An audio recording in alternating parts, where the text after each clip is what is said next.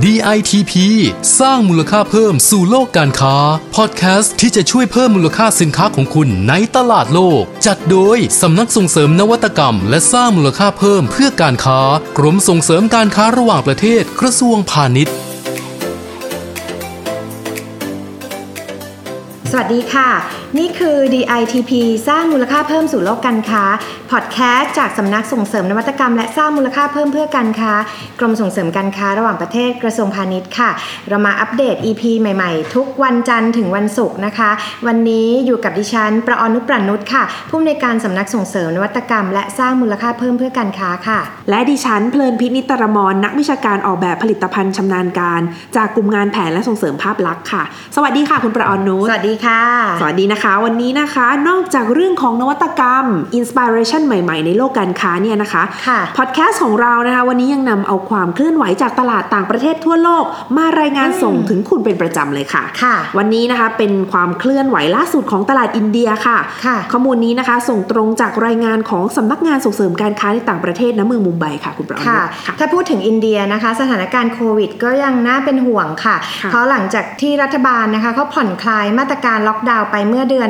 มิถุนายนอืมที่ผ่านมานะคะค่ะยอดผู้ติดเชื้อนะคะ ก็กลับพุ่งสูงขึ้นอย่างรวดเร็วนะคะอืมจนล่าสุดค่ะเมื่อเดือนกรกฎาคมที่ผ่านมาค่ะมียอดผู้ติดเชื้อสะสมทะลุล้านคนไปแล้วค่ะคุณพรพิษใช่เลยค่ะอืมแต่ในอีกด้านหนึ่งเนี่ยนะคะ หลังจากรัฐบาลอินเดียเนี่ยมีการคลายล็อกดาวน์แล้วนะคะค่ะพบข้อมูลการตลาดที่น่าสนใจค่ะ คุณประอนุชอืมเขาบอกว่ามีตัวเลขค่ะ สินค้าเครื่องใช้ไฟฟ้าในบ้านมียอดขายที่สูงขึ้นค่ะ ผู้บริโภคนะคะมีการสอบถามค่ะ แล้วก็มีการสั่งจองสินค้าที่ไม่ค่อยมีใครสนใจก่อนหน้านี้นะคะ อย่างเช่น ตู้เย็นหลายประตูอ่าไอแบบที่เก็บของได้มากๆนะคะค่ะตู้แช่แข็งค่ะอ่าเพื่อเก็บอาหารพร้อมรับประทานเป็นต้นนะคะค่ะรวมไปถึงพวกไมโครเวฟหรือว่าเพราะเขาอยู่บ้านกันเยอะขึ้นน่าจะใช่เลยค่ะอืมเครื่องดูดฝุ่นนะคะ เครื่องตัดผม และชุด home theater อะค่ะอันนี้ชัดและแสดงว่าอยู่บ้านนะชุดอืมยังชีพอยู่บ้านนะคะใช่ผู้บริโภคนะคะที่สนใจสินค้าในกลุ่มนี้เนี่ยส่วนใหญ่เขาจะมีพื้นที่นะคะอยู่อาศัยกันอยู่ในเมืองค่ะค่ะเขาให้เหตุผลด้วยนะคะเขาบอกว่าเขายอมลงทุนกับอะไรพวกนี้นะคะเพื่อที่จะรองรับการใช้ชีวิตแบบ new normal นั่นเองค่ะใช่คือเรียกว่าอยู่บ้านมากขึ้นอ่า เลยต้องทำบ้านให้เป็น home office นะคะ เป็น home school หรือค่ะแม้แต่ home entertainment ด้วยค่ะค่ะ นอกจากนี้นะคะยังพบอีกว่าค่ะพวกสินค้าที่ช่วยรักษาสุขอนามัยค่ะในที่สาธารณะค่ะอืมก็มียอดขายเพิ่มขึ้นด้วยนะคะ เช่น พวกเครื่องดูดความชื้น เครื่องฟอกอากาศนะคะ รวมไปถึงอุปกรณ์ไฟฟ้าที่ใช้ดูแลผู้ป่วยทั้งในโรงพยาบาลและก็ที่บ้านค่ะขณะเดียวกันนะคะ ช่องทางการขายก็เริ่มเปลี่ยนไปค่ะ จากการเดินทางมาดูสินค้าที่ร้านเป็นการเลือกสินค้ามาจากบ้านแล้วนะคะ แล้วค่อยมาสั่งซื้อที่ร้านอีกทีหนึ่งค่ะทำให้ผู้ผลิตสินค้าในอินเดียนะคะ หันมาจำหน่ายทางแพลตฟอร์มออนไลน์มากขึ้นค่ะ โดยเฉพาะ Amazon หรือว่า Flipkart นะคะ ซึ่งครองตลาดออนไลน์ในกลุ่มสินค้าเครื่องใช้ไฟฟ้า แล้วก็อิเล็กทรอนิกส์ในอินเดียถึง80%เลยค่ะอืมเยอะเลยนะคะอืมอีกด้านหนึ่งนะคะเขาบอกว่าการเมืองเนี่ยก็มีผลค่ะกับตลาดอินเดียเช่นกันค่ะ คุณประอรนุชค่ะจากเหตุปะทะกันนะคะของกองทัพจีนกับอินเดียที่อืมแคชเมียร์เมื่อเร็วๆนี้เนี่ยนะคะอืมส่งผลให้ค่ะสินค้าจีนในตลาดอินเดียนะคะอืมอย่างเช่นแบรนด์ไฮเออร์นะคะ หรือแบรนด์เสี่ยวหมี่เนี่ยอ่าได้รับผลกระทบด้านยอดขายไปเต็มๆเลยค่ะอืมเพราะว่าชาวอินเดียตอนนี้เริ่มที่จะมีการ anti สินค้า Anti จีนเนอะขึ้นนะคะอืมแล้วก็หันมาอุดหนุนสินค้า made in India มากขึ้นค่ะคะ ยอดขายนะคะโทรทัศน์แล้วก็เครื่องล้างจานเนี่ยมีการขยายตัว 30-40%เลยนะคะหมายถึงของอินเดียเลยใช่ไหมใช่ค่ะอืมตรงนี้นะคะภาครัฐเขาก็เลยถือโอกาสนี้นะในการที่จะส่งเสริมตลาดเครื่องใช้สินค้าเครื่องใช้ไฟฟ้าอืมที่ผลิตในอินเดียเนี่ยนะคะซะเลย โดยการอย่างเช่นนะมีมาตรการลดหย่อนภาษีสำหรับสินค้าที่ประหยัดไฟนะคะอืมขณะเดียวกันก็มีเงื่อนไขให้ภาคเอกชนเนี่ยลดการพึ่งพาการผลิตชิ้นส่วนจากต่างประเทศค่ะโดยเฉพาะอย่างยิ่งนะชิ้นส่วนจากประเทศจีนด้วยค่ะอืมแล้วก็ส่งเสริมนะคะ ให้มองหาแหล่งนำเข้าอื่นๆ จากอาเซียน อย่างเช่น ประเทศไทยเราได้ประโยชน์เนอะหรือเวียดนามแล้วก็ฟิลิปปินส์ค่ะค่ะ นี่แหละค่ะเราเลยมาชี้ช่องให้กับผู้ประกอบการไทยนะคะ เพราะว่าตอนนี้ตลาดเครื่องใช้ไฟฟ้าในในครัวนะคะของอินเดียเนี่ยก็มีแบรนด์หลักที่ครองตลาดอยู่แค่ 30-35%ค่ะอืมแล้วก็ค่ะมีโอกาสเพิ่มสินค้าใหม่ๆ เข้าไปได้นะคะ อย่างเช่น เครื่องปั่นเครื่องหั่นผักนะคะ หรือว่าหั่นผลไม้ด้วย เตาอบเตาปิ้ง เตาย่างนะคะหม้อหุงข้าว เครื่องชงกาแฟ เครื่องกรองน้ำนะคะรวมไปถึงเรื่องของเครื่องใช้ไฟฟ้าขนาดเล็กอื่น ๆ จึงเป็นโอกาสของเราค่ะ ที่จะส่งสินค้าเข้าไปเป็นทางเลือกในตลาดอินเดียนะคะ ซึ่งตรงนี้ค่ะผู้นำเข้าก็สามารถใช้ประโยชน์จากอาเซียนอินเดีย FTA นะคะที่มีอัตราภาษีนำเข้าแค่0ถึง5%เท่านั้นเองค่ะ อืมไม่รู้ที่นั่นเขาฮิตหม้อทอดไร้น้ำมันไฟฟ้าแบบบ้านเราหรือเปล่านะคะช่วงโควิดนี้ทุกคนต้องมีที่บ้านเนาะเป็นหม้อที่ต้องมีกันทุกบ้านนะคะค่ะอะมาเจาะกันอีกด้านหนึ่งของตลาดอินเดียนะคะ กับค่ะอุตสาหกรรมโซลาร์เซลล์ค่ะค่ะสืบเนื่องนะคะจากการที่อินเดียเนี่ยเขาได้มีการผูกพันไว้นะคะภายใต้ Paris Agreement 2016 เนี่ยนะคะค่ะจึงมีแผนที่จะเพิ่มปริมาณพลังงานแสงอาทิตย์นะคะ จากเดิมนะคะที่มีอยู่ 35 กิโลวัตต์เนี่ย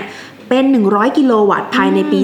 2565 ค่ะค่ะอีก 2-3 ปีนะคะอืมข้อจำกัดอีกอย่างหนึ่งนะคะ ก็คือความสามารถของอินเดียในการผลิตชิ้นส่วนต่างๆ ของอุปกรณ์โซลาร์เซลล์เนี่ยค่ะและจากสถานการณ์โควิดด้วยนะคะทำให้โรงงานเนี่ยไม่สามารถผลิตแล้วก็ขนส่งได้เต็มที่ค่ะค่ะทำให้ตอนนี้นะคะ อุปกรณ์โซลาร์เซลล์ขาดตลาดอืมรัฐบาลอินเดียนะคะเขาก็จึงเห็นว่านี่ก็เป็นโอกาสนะคะ ที่จะหันมาพึ่งตนเองในการผลิตสินค้าพวกนี้ค่ะค่ะ ขอเสริมนิดนึงนะคะ และในค่ะเดือนสิงหาคมนี้ละค่ะ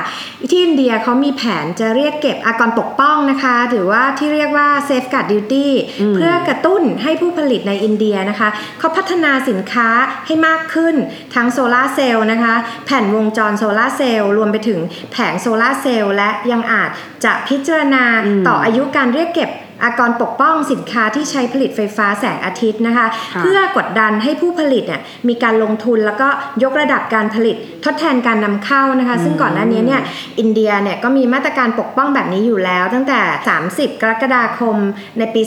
2561 นะคะค่ะโดยเรียกเก็บ Safeguard Duty เนี่ยจากสินค้าจีนและมาเลเซียอืมในอัตรา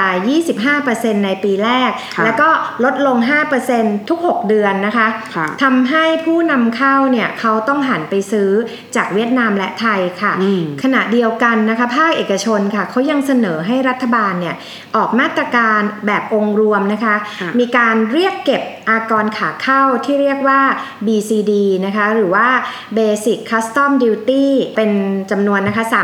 30-40%ต่อเนื่องเป็นเวลา 4 ปีค่ะ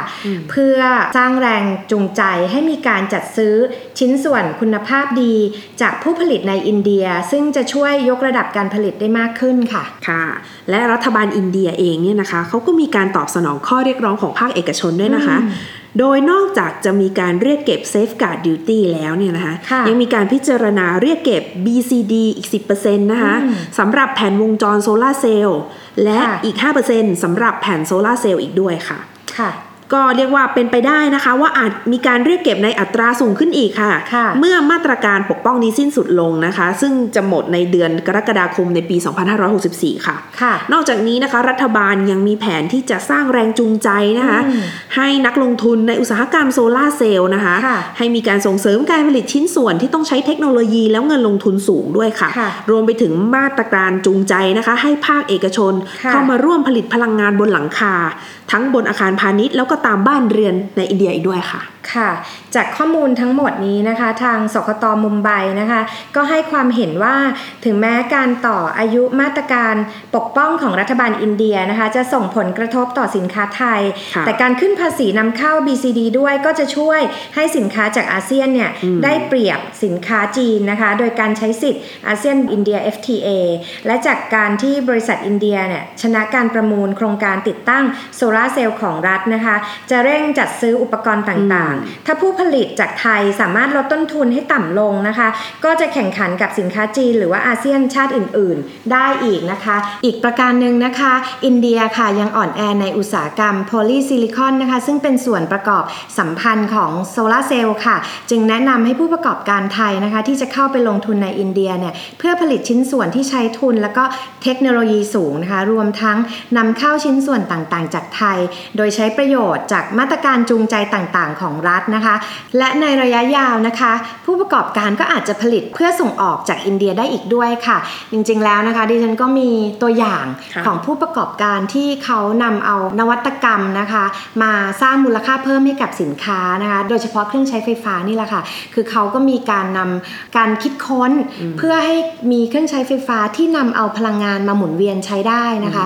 แล้วก็คำนึงถึงเรื่องของสิ่งแวดล้อมด้วย เราจะได้พบกับเขาอีกครั้งใน EP ถัด ๆ ไปค่ะค่ะ เขาเป็นผู้ประกอบการที่ได้รางวัล Prime Minister Export Award ในประเภทนวัตกรรมค่ะ ก็เดี๋ยวฝากผู้ฟังนะคะที่สนใจก็ติดตามกันได้ค่ะ รอฟังเลยนะคะสำหรับมิติเรื่องของการสร้างมูลค่าเพิ่มให้กับสินค้านะคะ เรียกว่าวันนี้เราเต็มอิ่มกันเลยนะคะ คุณบอลนุชค่ะค่ะสำหรับความเคลื่อนไหวของตลาดอินเดียล่าสุดนะคะ ต้องขอขอบคุณข้อมูลดีๆทั้งหมดนะคะ จากสคตมุมไบอีกครั้งค่ะค่ะ และในวันนี้นะคะก็หมดเวลาแล้วค่ะสำหรับ DITP สร้างมูลค่าเพิ่มสู่โลกการค้านะคะ พบกับ EP ใหม่ ๆ ได้ทุกวันจันทร์ถึงศุกร์นะคะ วันนี้นะคะเราสองคนก็คงขอลาไปก่อนค่ะค่ะ สวัสดีค่ะ สวัสดีค่ะ DITP สร้างมูลค่าเพิ่มสู่โลกการค้า ติดตามข้อมูลข่าวสารและกิจกรรมดีๆ เพิ่มเติมได้ที่ www.ditp-design.com หรือสายด่วน 1169